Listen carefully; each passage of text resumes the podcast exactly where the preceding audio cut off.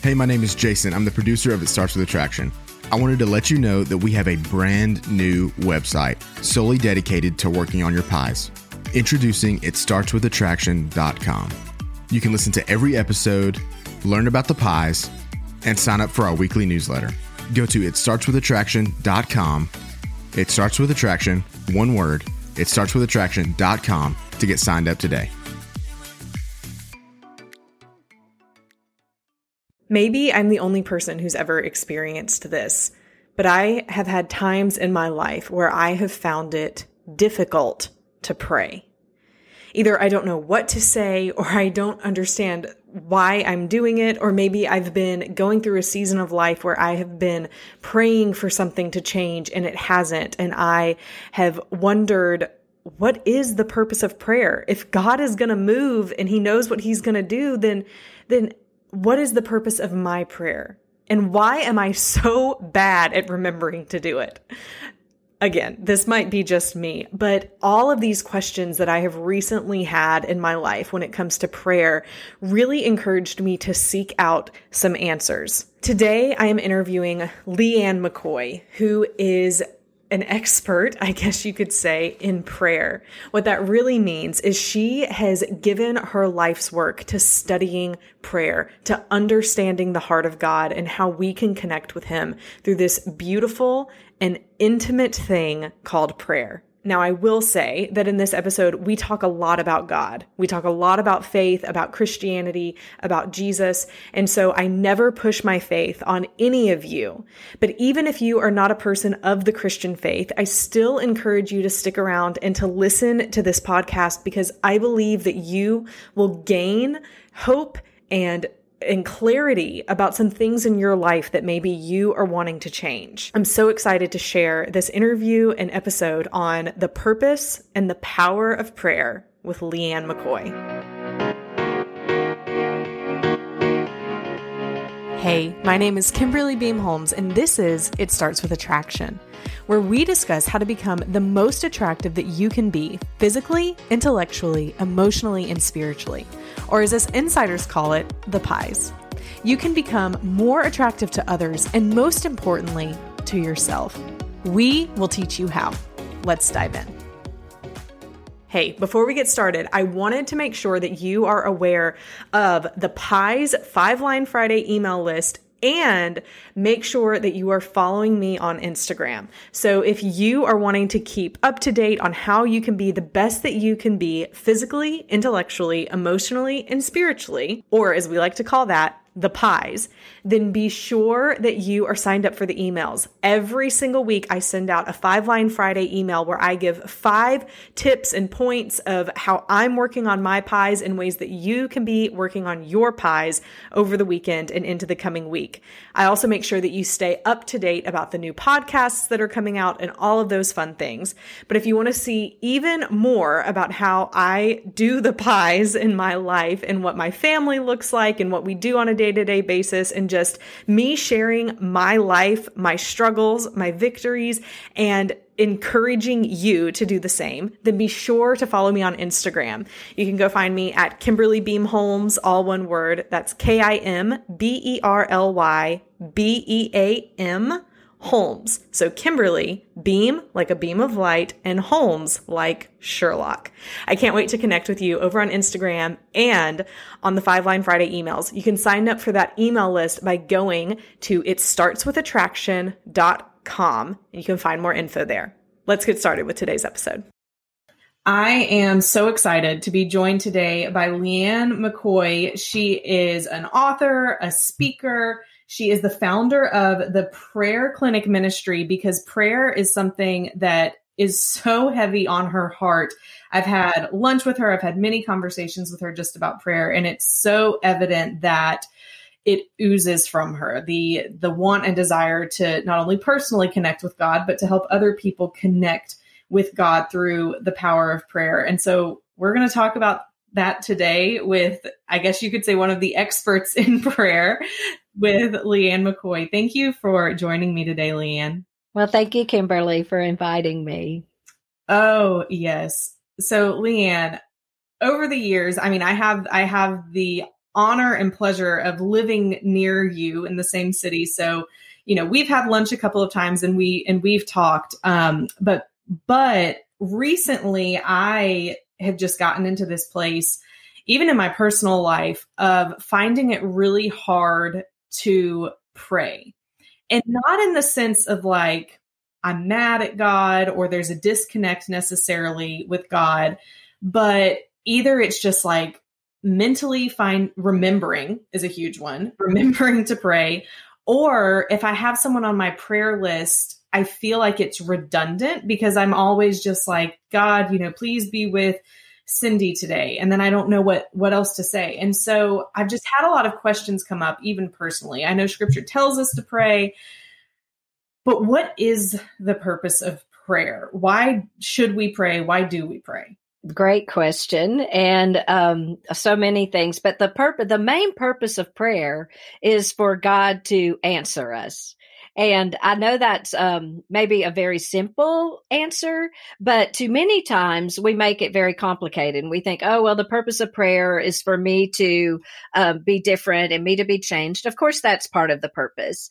But the main purpose of prayer is for us to connect with God in such a way that we know He's responding to us when we pray. And when we make that connection, then prayer becomes much more dynamic and less static. Several of the greats, I love to read the authors from way back, because if their stuff is still in print, it means that what they said was timeless. And Andrew Murray, I did grab a quote from him because I love to hear what they say. He says, the purpose of prayer is for God to answer. And it's a long quote, but I'm going to read it because it's good. The place and power of prayer in the Christian life is too little understood. As long as we view prayer simply as the means of maintaining our own Christian lives, we will not fully understand what it is really supposed to be. But when we learn to regard it as the highest part of the work entrusted to us, the root and strength of all other work, we will see that there is nothing we need to study and practice more than the art of praying. The Father waits to hear every prayer of faith. He wants to give us whatever we ask for in Jesus' name. God intends prayer to have an answer, and no one has yet fully conceived what God will do for the child who believes that his prayer will be heard. God hears prayer. And so the main purpose is for God to answer us when we pray. Okay. So here's my next question. So this is where I get kind of confused, because God knows what's going to happen, right? Okay, right. And so if I pray, does it change the outcome of what's going to happen? Okay, this is a very common question asked in relationship to prayer, and probably one of the biggest reasons people are not that motivated to pray, because even as believers who have a relationship with God, we totally embrace this omnipotence of God and this omniscience. You know, He's all powerful, He's all knowing, and His plans will never be thwarted. That's what Job said after a season of his life. And so if we get in this seat of, well, whatever's going to be is going to be, then what difference do my prayers make anyway? Well, here is the come apart of that. God has actually invited us in to a level of engagement and involvement that is very humbling and a little bit heady, because it can be so powerful. And here's how.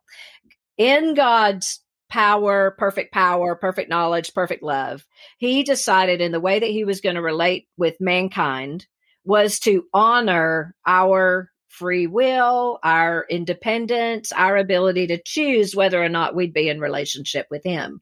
And then, of course, He made a way through Jesus for us to have relationship with Him.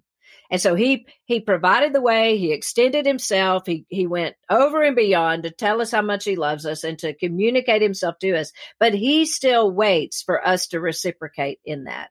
And so I personally believe that in so many circumstances in our lives that God, yeah, He's all about the big, but He will also be all about the minute details of our personal lives as well. And anything that's on our heart is on His heart. And if we invite Him in to the details of our lives, He will come in. But the way we do that is we come to Him recognizing You're God, I'm not. And when I come to You and I pray, I can pour my heart out and go ahead and ask exactly what I want you to do. And in that time, though, also, I have to follow the example of Jesus and say, but not my will, but thine be done, knowing that I have finite knowledge and wisdom and understanding, and that in the end, I can completely trust his infinite wisdom, knowledge, and understanding. And the answer, when it comes, might not be exactly the way that I thought it would, because he's not going to be dictated to. But he will respond. And I think there are many things that don't happen in our lives because we don't pray. For instance, how many churches do we see? And we knew, especially before the pandemic, it'll be interesting to watch what God's doing right now during the pandemic. But prior to, the church attendance and baptisms, the ways that we measure what we're about, has been on the decline. And I believe the reason is because the churches, the people in the churches, don't know how to pray. And so the power and the evident presence of God is not there. And therefore, how does that compel anybody? Because we're just going through motions. We're not really engaging with the dynamic activity of God. And when we pray, when we enter into the hard discipline, the approach to learn how to build a prayer life, and we begin to connect with God, he starts doing things that are unexplainable. He starts responding to us, both in our individual lives and the community of our faith, in ways that other people can't deny. And then, his purposes are even greater. So I truly believe that when we pray, there are things he does. When we don't pray, there are things that he doesn't do when we don't pray. There's a great Bible verse that I kind of hinge on this for my personal life. It's Psalm 37:23. And that verse says, "The Lord directs the steps of the godly. He delights in every detail of their lives." And so I believe that God does that when we invite him to, not when we don't. And so when we invite him to, and when we're entering into relationship and we struggle and we're looking for how he's working, we're going to get to see it. One of my main prayers in these past several strange weeks has been, Lord, I want to hear what you're saying. I want to have some insight and discernment into what you're up to, because I know what's happening in the world is crazy. And when I realize it's so crazy, two things that I think right away, God's stripping away our self-sufficiency, and he's totally crashed what most of us put our confidence in. And that's in the stock market and the economy and all these things going on. And so both our health is at risk and our financial stability is being attacked. And those things are crumbling. And I think in that, the Lord's saying, okay, now big girl, who you counting on now? Like who you putting your confidence in now? And that's, I'm like, yes, you, Lord. And that's where I have such a peace, because I know that God's got this. I don't know exactly what that means, what it's going to look like, but as long as so I'm asking, Lord, just give me insight. Let me know what you're up to. Okay. So let's take the example of the world we're in right now with this going on. Yeah. So your prayer is probably a bit different than the majority of people's prayers. Okay. I'm sure the majority of people's prayers are like, God, why? Or God, help me get a job, or God, like something. Yeah. Because typically we tend to pray, or most people tend to pray, when they're in need or when they're desperate or when they want God to do something. Yes. So even like you were just saying, we can't dictate to God what we want to happen. Do you feel like that's a lot of what prayer is for the majority of people? Yes. Where they're asking God, do this. Right. But that's not necessarily unspiritual. And in fact, I've built the whole Prayer Clinic Ministry on that premise, because think about what Jesus did when he was walking on earth. He went about healing the lame, giving sight to the blind, opening the ears of the deaf, bringing people back from the dead. I mean, he was meeting people at their point of need. So I don't want to say that is an entry level place in prayer. Another one of these greats from times gone by said, there are no atheists in foxholes. We've heard that said before. So we all come to God when we're in a place of desperate need. And I think it's reasonable, and it is not an affront to God for us to come to him and say, I need a job. I have lost my job. I don't know how I'm going to pay my bills next month, Lord. And what I love about that kind of prayer, and we pray those too, is, Lord, we're coming to you, because we could go anywhere else looking for help, but we're coming to you. So come and show us what you can do in response to that. But I think our point of need is a stepping on place. But it also, when Jesus walked about on earth, meeting those needs, when he did that, he revealed something about himself. He was showing us who he is. And that is what we want to do in these places, in our point of need kind of praying, is enter into that knowing that you can trust God to meet your need. And it may look different than what you think, and he may have to grow you up. You may hold your breath and stomp your feet and pitch a fit, but he's going to respond. And in the doing, he's going to teach you something about himself, and he's going to teach you something about yourself too. And so it's so much deeper. With God, it's like, yes, I can feed you, but I can do so much more than feed you, because I can satisfy those deep things in you as well. That's good. So how do you go from God, I need, or God, change, or God, do something different, into that deeper level with him? It's a messy, painful process. I don't know if you ever saw Bruce Almighty, but when he got the opportunity to be God, and he started hearing all the prayers, and he's like, yes, yes, yes, yes. And everything people were asking was happening. And I thought, oh my word, how wonderful it would be if I could just sit down and everything I asked. But that goes right back to the original sin in the first place. That's us wanting to be God. And God is like our little genie. I'm God, you're not. So you come to me and I will tell you what I want you to do today. And I do that. And God very quickly is like, well, wait a minute. I'm on the throne, not you. And so I think the beauty of it is we can step into prayer that way. But then when he does not deliver on our timetable or the package that we were expecting, we then do like Jacob did. You remember Jacob in the Old Testament, who ran away from his brother for good reason, because he had cheated his brother out of his birthright and had swindled his brother. And he ran away, but according to God's direction, he went back. And when he went back, he was really worried about his brother, because his brother was coming to meeting with an army of 400 men. And that night, when Jacob knew the next day there was going to be an encounter, he got alone with God. And I think a part of that wrestling was him saying, Lord, I came back because you told me to. And here I am, and that's what I'm looking at. And that doesn't look like what I thought it was going to look like. And it's surely not measuring up to what I thought you were bringing me into. And I don't know what to do. I cannot defeat this. This is bigger than me. And so he took hold of God and wrestled with him. And I do the same exact thing when I bring a petition to the Lord, or something's going on in my life that does not equal the way I think it ought to be because of who I think God is. Like something terrible has happened, and it doesn't compute. And I come to the Lord, and I feel like I'm at that little brook of the Jabbok, the little fork in the river where Jacob was. And I'm like, Lord, here I am, and here's what's happening, and this doesn't mesh. So I take hold of him. And then I wrestle and I wrestle and I wrestle. And where Jacob wrestled physically all night long, sometimes I wrestle for weeks on end. And I wrestle with who you are and what you do. And I'll get in the word and I'll see how you've been before, and I'll press in and I'll get frustrated. And then he starts saying, well, wait a minute, let's take our time here and let's see what treasures we have in this place. And do you trust me to wait? Do you trust me to do something maybe different than what you thought? Will you love this person, even though they seem like they're not a good person? Like, he'll start asking me all these things.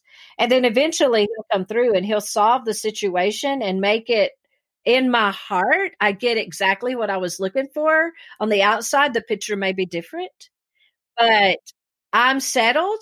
And then I turn around to him and I'm like, oh my goodness, I have this whole wealth of spiritual riches that I only got because of him delaying or doing it different than what I thought.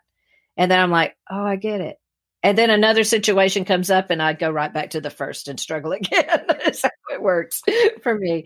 So it comes, I think, the growth comes in the trials and the difficulties of life, What about the people who, I'm thinking of a specific person in my life who like they would pray for God to do something. A family member was dying, they would pray for God to save them. God didn't. And it happened over and over. And this person kind of started making a tally of the things God didn't do. Right.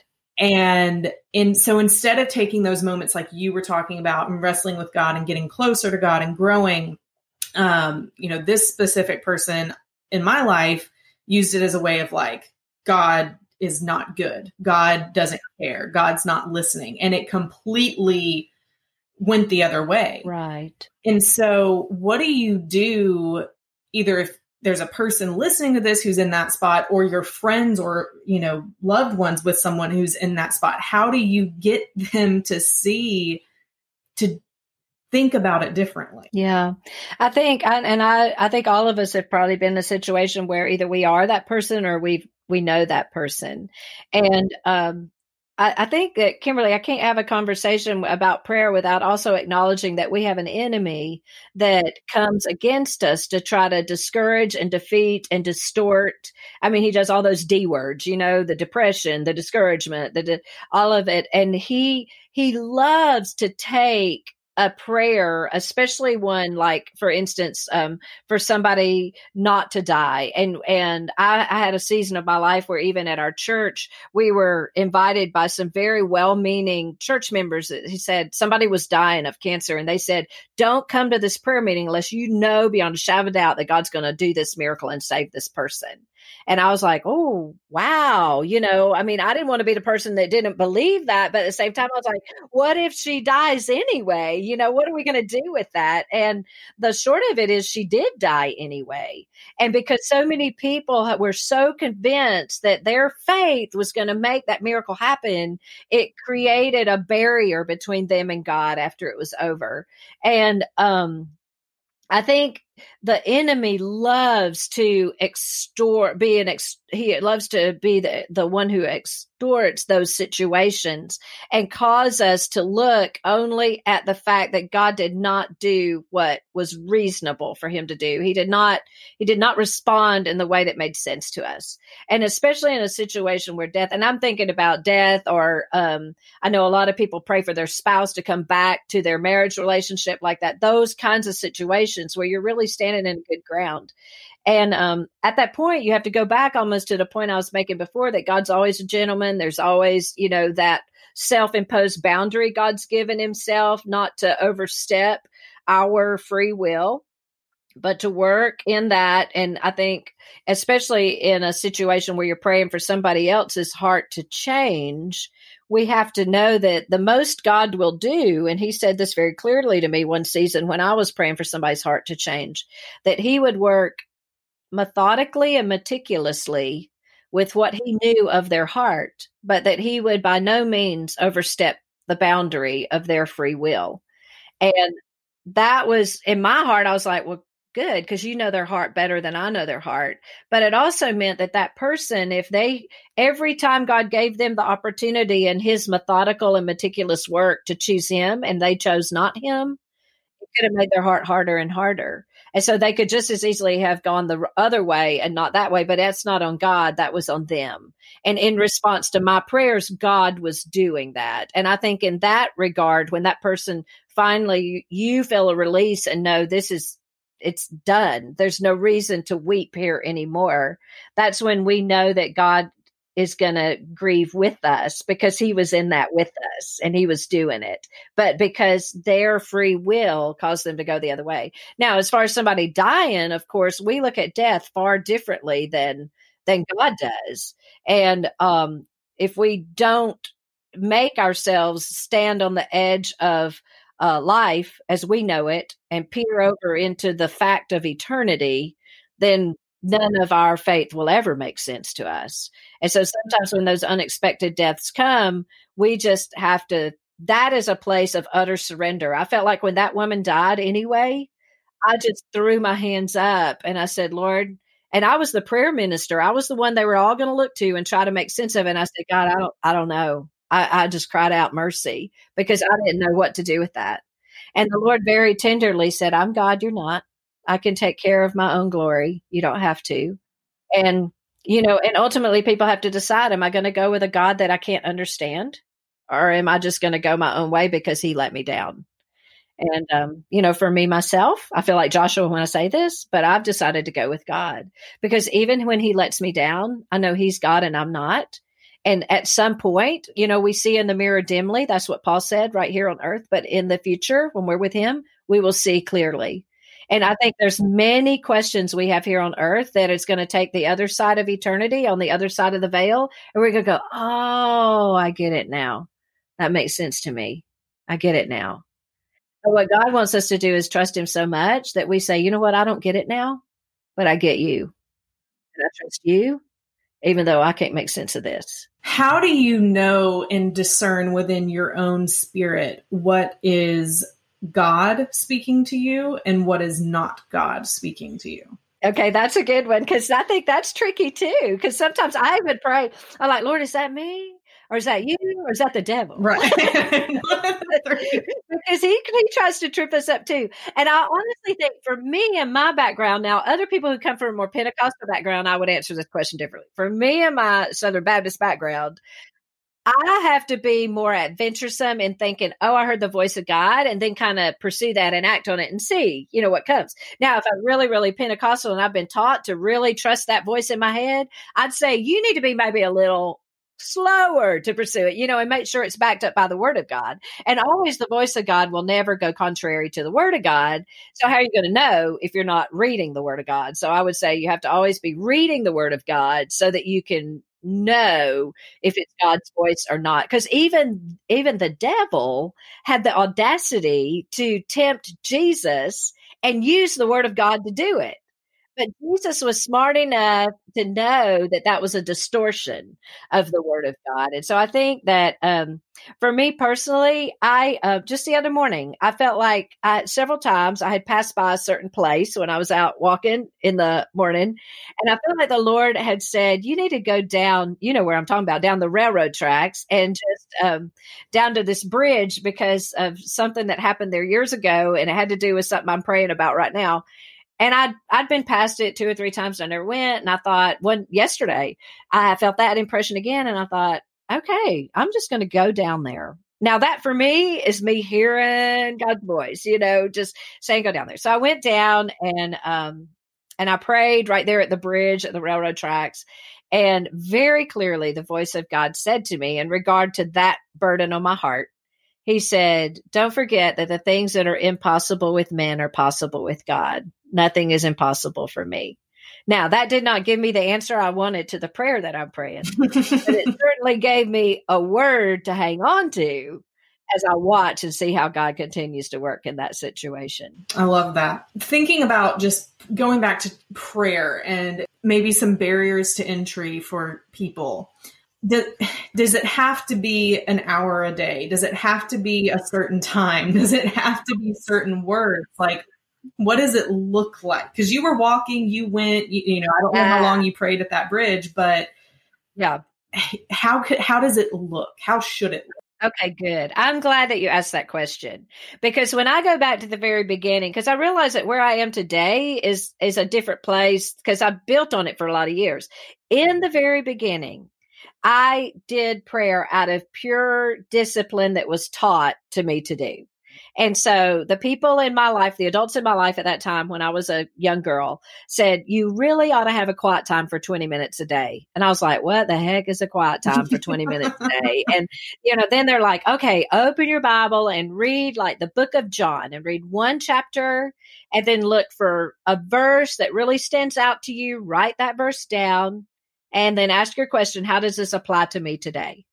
And that is the basic step one of how I did a quiet time. And then pray a prayer. Well, I'm trying to stretch that, what I just told you, into 20 minutes because, you know, it sometimes takes 5 minutes for the chapter, 2 minutes for the verse, and a minute for the prayer. And I was like, all right, I've done 8 minutes of a quiet time, you know, and that was it. And but if you'll keep showing up for that and you keep doing that, what I'm learning is it's little bits and little bits. You grow little bit at a time. It's just like our children. They grow just a little bit every day. And then, you know, you look back, you're like, whoa, we've come so far. And so I think the stepping on place is not worrying about. And here's what's not important. Jesus got up early and he went away to pray. Maybe he was a morning person, you know, and some people are not. And so somebody asked me one time, when is the right time to pray? I said, regularly. Regularly, it's the right time to pray.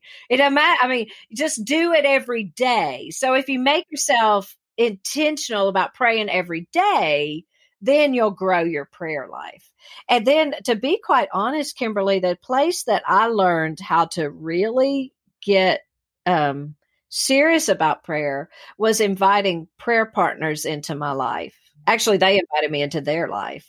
And when I began to pray with two other women and heard their prayers and how they prayed, and then I was able to be vulnerable and honest with them and pray with them, goodness, that's when we got to the point where we could pray for 30 minutes without stopping, or 45 minutes, or an hour. And it was intense and it was good, but it's because I had them there, and I couldn't do that by myself because I couldn't stay focused. Right. But with them, we could focus together. And so I think that, and there's all kinds of guides. I actually have a neat little guide that I borrowed from somebody else and then made it my own, adjusted it. And it's how to spend an hour in prayer. And I remember doing this for the first time. I was a seminary student and I was challenged to spend an hour in prayer. And I really thought, I don't know how on earth to do it. But you break the hour down into 5-minute segments and you can do it because it gives you specific instruction for every 5 minutes. And it's just a beautiful tool to help you. And I don't use that tool every day, but it's a great tool to help you focus in and have that experience of a prolonged time of prayer.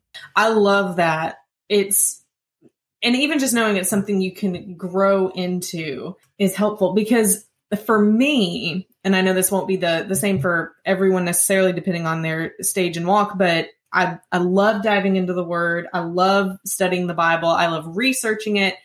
I love singing. Like, I love all of those forms of worship and connection with God. Yeah. But then when it comes to prayer, I'm like, dear God, be with these people. And then I'm like, what else do I say? Right. So a couple of weeks ago, I was like, okay, I need to be more intentional about prayer on a daily basis, because unless there's something I'm in need of, I feel like it's one of the last things I think to do on a daily basis, because I do all this other stuff. So I don't necessarily feel like I'm lacking.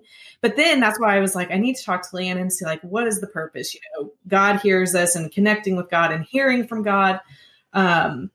So I started writing down, and I just took like different people's names, and I went through my calendar and I just wrote their name on each day. And I thought this was going to be life changing. I was like, I have a person to pray for. And it's been the starting point, but here's what has happened. It's like, I see their name and it's probably a 10-second prayer, because I'm like, I don't know what to pray for. So I think of them and I'm like, God, just, you know, be with them and their family. And yeah. Amen. Okay. What do you do with that? That is good. And that's funny you'd use that as an example. One, though, I want to back up and say, I may define prayer broader than you do, because when I'm reading my Bible, that's praying because I'm hearing from God. When I'm worshiping, that's praying because I'm emotionally connecting with God. So I think you've got a very vital prayer life because you're doing all those other things. When I'm digging deep in the Word, again, I'm just opening myself up to learn. And it's like I'm sitting at His feet and I'm learning. So I call all that prayer. But you're talking about petition, like praying or interceding for somebody else. That's just a part of prayer. And in that part, I love that you use that example, because I have been challenging. We have a team at our church that's a fasting and praying team. And they've committed to fast and pray for the needs of the church and the private needs of the pastors. And so I invite the pastors every month to put the list together. Well, on the list, the last month I read, pray that God will be with our leaders.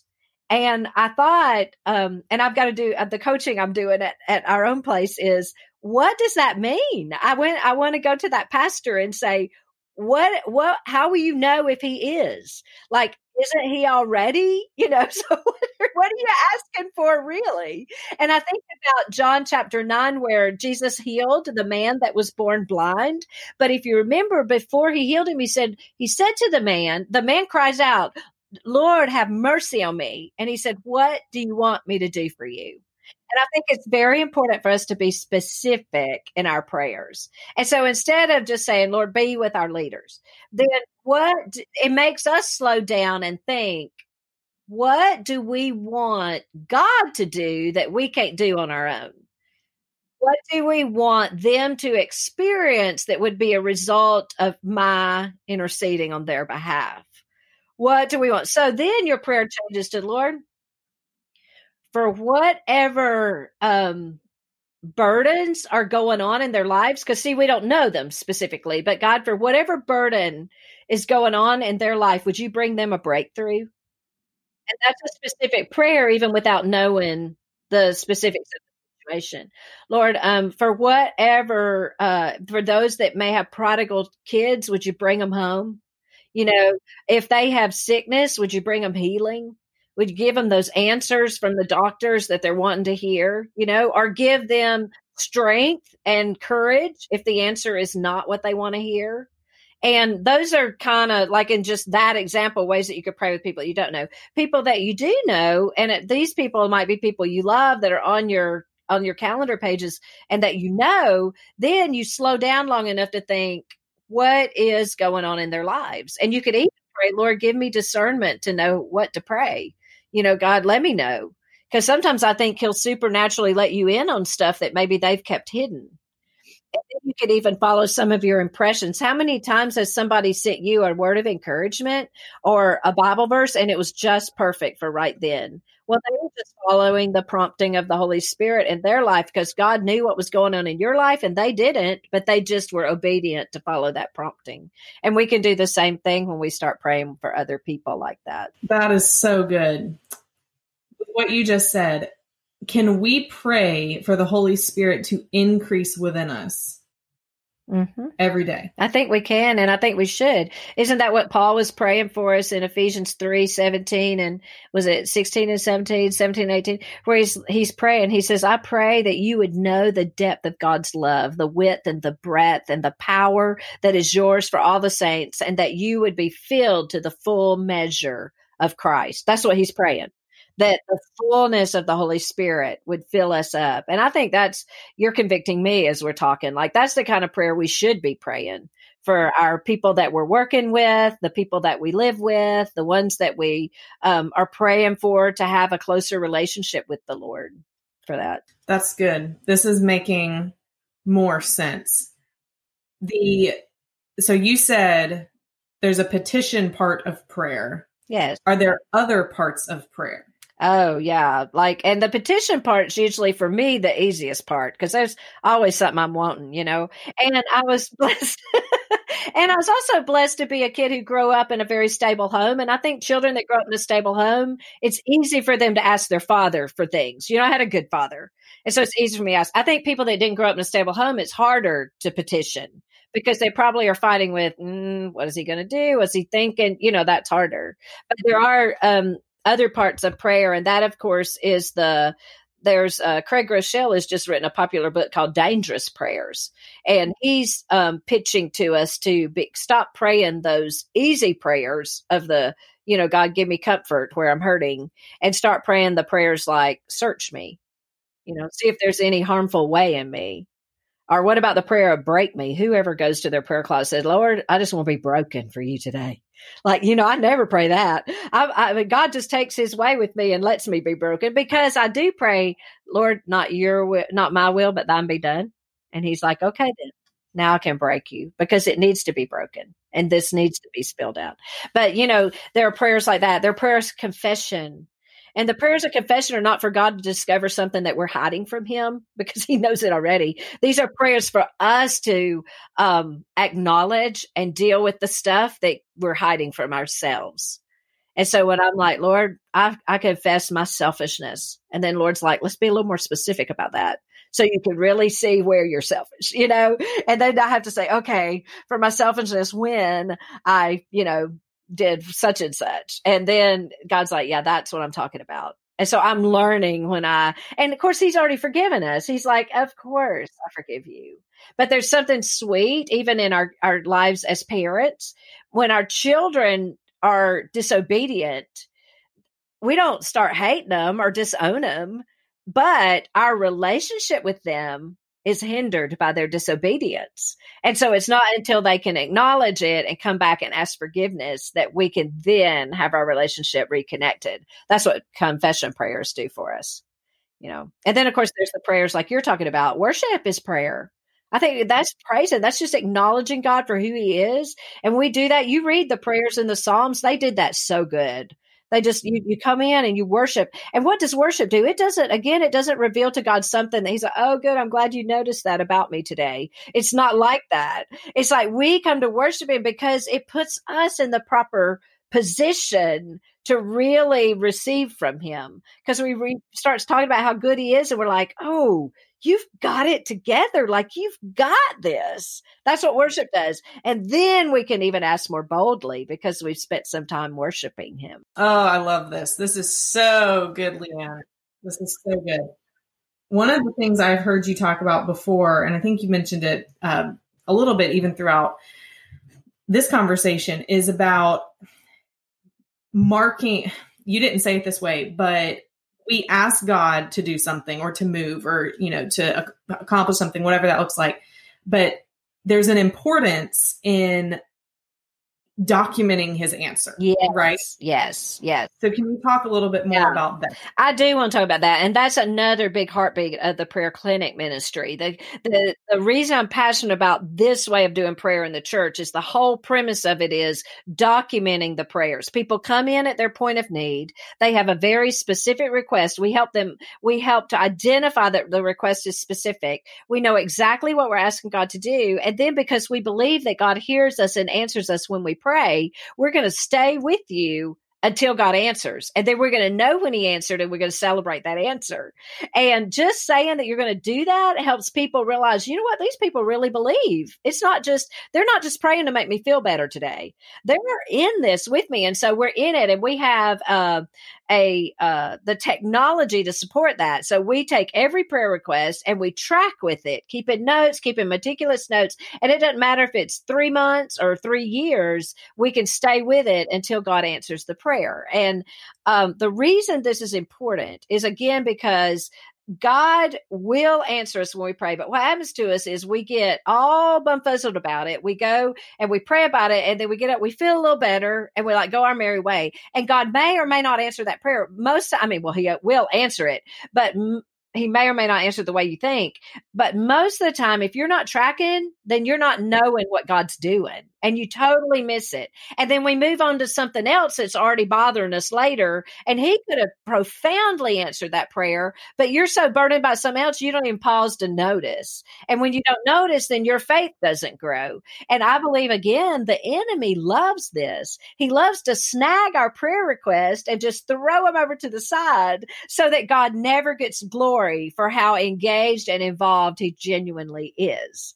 And so this is why it's important. That's why I believe, even if you're not a journaler, you should at least put whatever your request is and discipline yourself to say, what exactly are you asking? What do you want me to do for you is what you need to ask. The Lord is asking you, and write that down and put the date, and then just make yourself a column, date answered.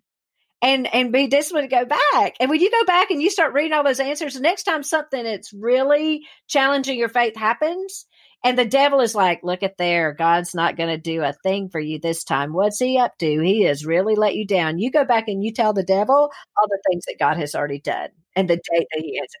It just builds your faith. You can tell I'm pretty passionate about that. I think that tracking our prayers and connecting the request to the answer, and then connecting that to the next time you have a request, is a very powerful piece of growing our prayer life. And even that is biblical. In the Old Testament, they would build standing stones and altars and to remember what God had done at that place. And golly, it is so true.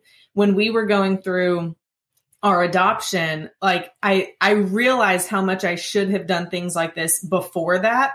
But because of how heavy everything was on my heart during the adoption, I just remember thinking, like, I don't want to forget all of the prayers God has answered, because it was insane, all of the things that he did. And so I love it. I did journal and I did document that. But even after we brought the kids home, it was like, I've gotten out of that practice. You know, the season was so intense, but, it's like, even now, God's still answering prayers. And if we would just get in a discipline to document that all the time, what I think about are the captains of the ships in the days of old, and they had the captain's log, and they would just every day, it was part of their job. They had to say, you know, the seas were calm today, or there was a storm, or da, da, da. And every single day, I wish I had done that too. I mean, I've been at the same church for 31 years, and that church has grown from 8 people to nearly 2,000.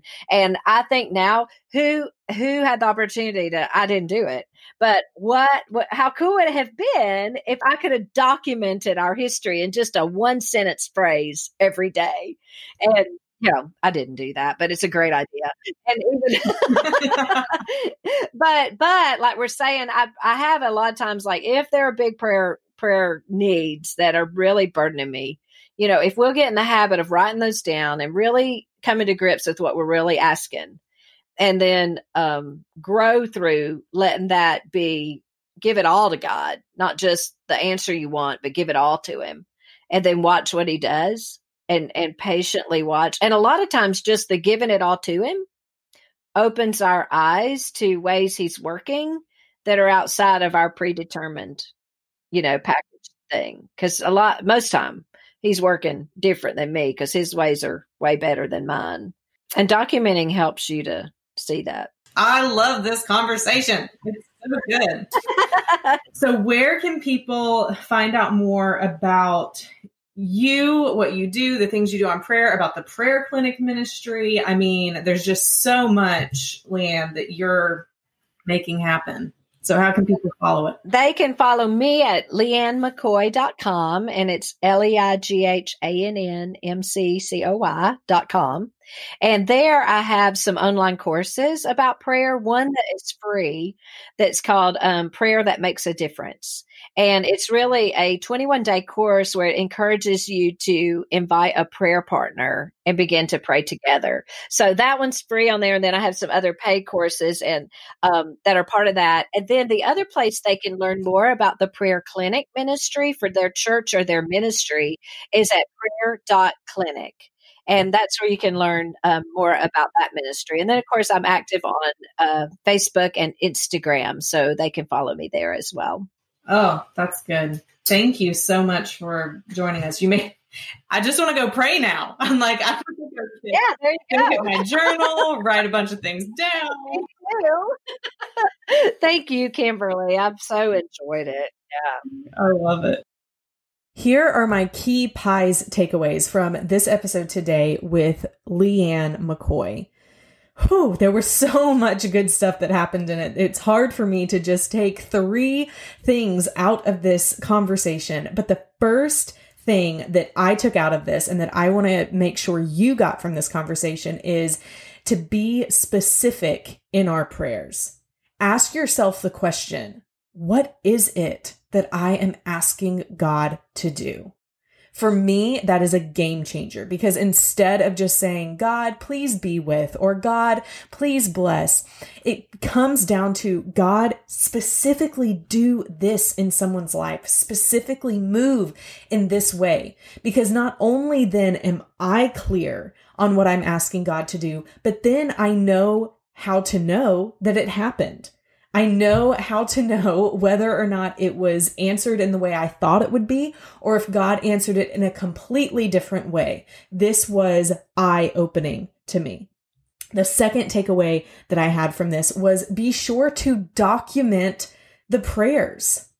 Write down what I am praying for. Write down what you are praying for, and follow the prayer until it is answered, because I fully believe that God answers prayers. And I know that beyond a shadow of a doubt, because I have been through a season in my life where everything that I was yearning for and asking God for was impossible. Every single thing that I wanted for my life and I was desperate for should not have happened. And a lot of it did not happen the way that I thought it would, the way that I maybe had initially pictured it in my mind. But God answered every prayer. And I believe with all of my heart that it would have been easier for God to literally move a mountain than to answer the prayers that He answered for my husband and I in our season of our adoption. We knew that God had put on our heart to adopt 2 children. We knew that we wanted both of them to be under the age of 5, and we waited. And so many people, adoption agencies, social services told us that what we were asking for was nearly impossible. For 2 siblings, for one of them to be a girl, for one of them to be a boy, all of these things that we had asked for that we believed because of what God put on our heart, man told us was impossible. But God made it possible. And the fact that we were put with these children who are more like my husband and I than probably any child I would have bore from my own body, I fully believe it should not have happened. And it only happened because of God. In that season, I was documenting my prayers because they were so important to me and so heavy to me. But it's a practice that I want to go back and continue to implement in my life because it strengthened my faith and it strengthened the faith of those around me when I was sharing not only the prayer requests with them, but when I came back and I shared with them how God answered our prayers. Prayer not only builds my faith, it builds the faith of those around me. Which leads me to the third key prize takeaway that I took from this conversation with Leighann, which is the reassurance that God does hear us. He might not answer our prayers in the way that we think He will or in the way that we want Him to, but He does not return our prayers empty. He does not return them void. And even the realization of knowing that I don't always have to be petitioning things to God, but even my quiet time with Him, my study in the Word, listening to the music, the worship music that I love to listen to, all of that is strengthening my relationship with God. All of that is prayer in some way. And whether it's the worship that I'm giving God, the praise that I'm giving God, the conversation of just daily happenings in my life, or even the petitions that I'm giving to God, He hears me and He hears you too. And He will act on our behalf. He will respond. It's up to us to make sure that we're paying attention when He does. So those are my key prize takeaways from today's episode.